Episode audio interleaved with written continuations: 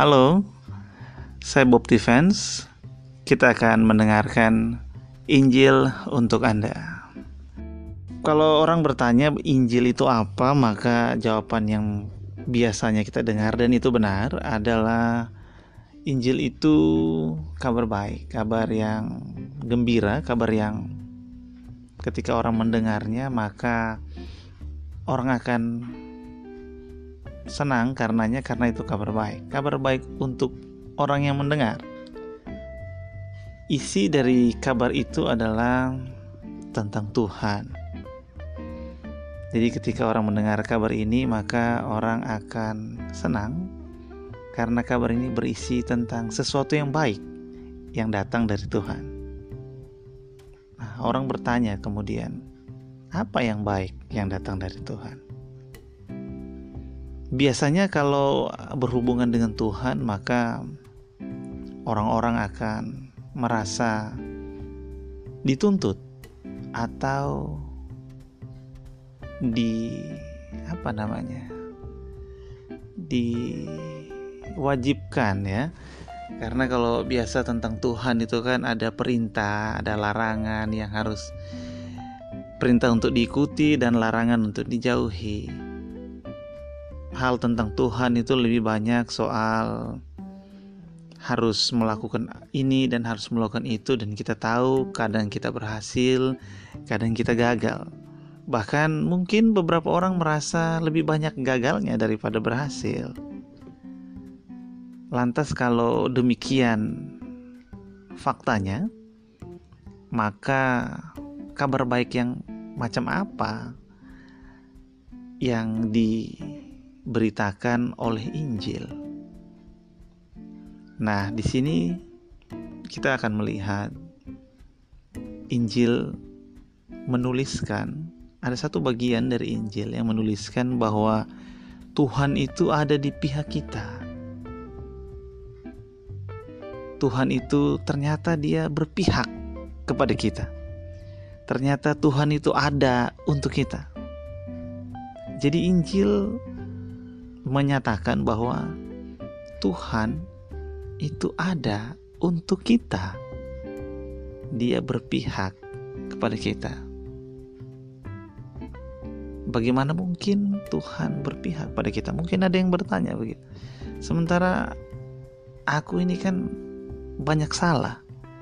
Aku ini kan banyak dosa istilahnya. Aku sudah banyak melakukan hal-hal yang tidak disukai oleh Tuhan. Dan kalau aku ke gereja biasanya aku mendengar ada banyak hal yang aku langgar. Dan aku tahu kalau aku juga tertekan. Aku merasa tidak baik merasa kurang pantas merasa bahkan merasa jauh. Tidak seperti mungkin beberapa orang yang kayaknya kok dekat punya hubungan yang baik Bahkan mereka bisa mendengar Tuhan berbicara. Aku ini jauh dari hal-hal itu. Bagaimana bisa seseorang yang model seperti aku ini kemudian Tuhan berpihak kepadaku? Mungkin ada yang bertanya begitu. Sekali lagi Injil adalah kabar baik, Injil untuk Anda. Dan Injil ini mengatakan Allah berpihak kepada Anda. Ya, kita tahu dalam cerita-cerita Matius, Markus, Lukas, Yohanes di mana Yesus itu berpihak kepada orang-orang berdosa. Ya, sebagai contoh misalnya di dalam Injil Yohanes 4 ada seorang perempuan yang sudah bercerai lima kali dan kemudian dia sedang hidup bersama seorang laki-laki yang bahkan bukan suaminya. Terhadap perempuan ini justru Yesus menyatakan diri. Yesus memulai percakapan. Yesus berinisiatif untuk bertemu dengannya. Meskipun waktu itu um, Samaria, wanita ini dari Samaria. Samaria itu bukan tempat tujuan Yesus dan itu bukan jalur yang Yesus biasa lalu. Yesus tidak pernah melalui jalur itu. Tapi hari itu Yesus sengaja untuk dia keluar sedikit dari jalurnya dan dia memang punya rencana bertemu wanita itu. Terhadap wanita itu Yesus memiliki rencana untuk menyatakan dirinya bahwa aku ini Mesias. Aku inilah yang engkau cari. Jadi Yesus berpihak pada wanita ini.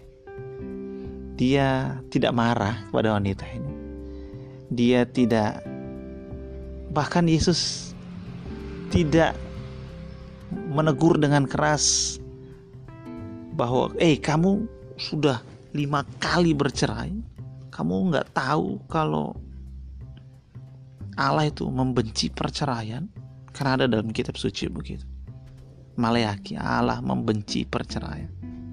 Kalau tidak salah ya Maleaki um, Yesus tidak melakukannya. Teguran Yesus datang dengan cara yang sangat halus. Bahkan wanita itu sama sekali tidak merasa tersinggung dengan apa yang Yesus sampaikan kepadanya. Yesus mengatakan pada wanita itu bahwa ya memang engkau um, sudah engkau berkata benar. Karena waktu itu Yesus bertanya kepada wanita ini kamu eh suamimu di mana? Itu pertanyaan pancingan. Suamimu di mana? Dan wanita ini menjawab aku nggak punya suami dan Yesus bilang, ya benar juga kamu memang gak punya suami karena sekarang yang ada tinggal sama kamu bukan suamimu. Dalam hal itu kamu benar. Jadi Yesus menegur halus, sangat halus. Dan teguran halus ini, penuh kasih ini, membuat wanita itu justru merasa orang ini berbeda dan singkat cerita dia wanita ini dia justru dapat melihat Yesus yang menyatakan diri kepadanya. Nah, kekasih Tuhan, eh, kita tahu sekarang kalau Yesus itu sahabat orang berdosa. Dia tidak marah kepada orang berdosa. Dia bahkan tidak kecewa dengan wanita ini yang lima kali bercerai. Terus belum kapok juga masih dengan pria yang keenam nih tinggal bersama kumpul kebo. Yesus tidak kecewa Yesus tidak marah justru Yesus datang menyatakan dirinya. Kenapa begitu kira-kira? Karena Yesus sendiri yang bilang pada bagian lain Injil bahwa Aku datang untuk mencari orang berdosa. Karena orang sehat tidak butuh dokter, tapi orang sakit butuh dokter. Aku datang bukan cari orang benar, aku datang mencari orang berdosa. Untuk menyembuhkan mereka, untuk membersihkan mereka, untuk menebus mereka, untuk menyelamatkan mereka.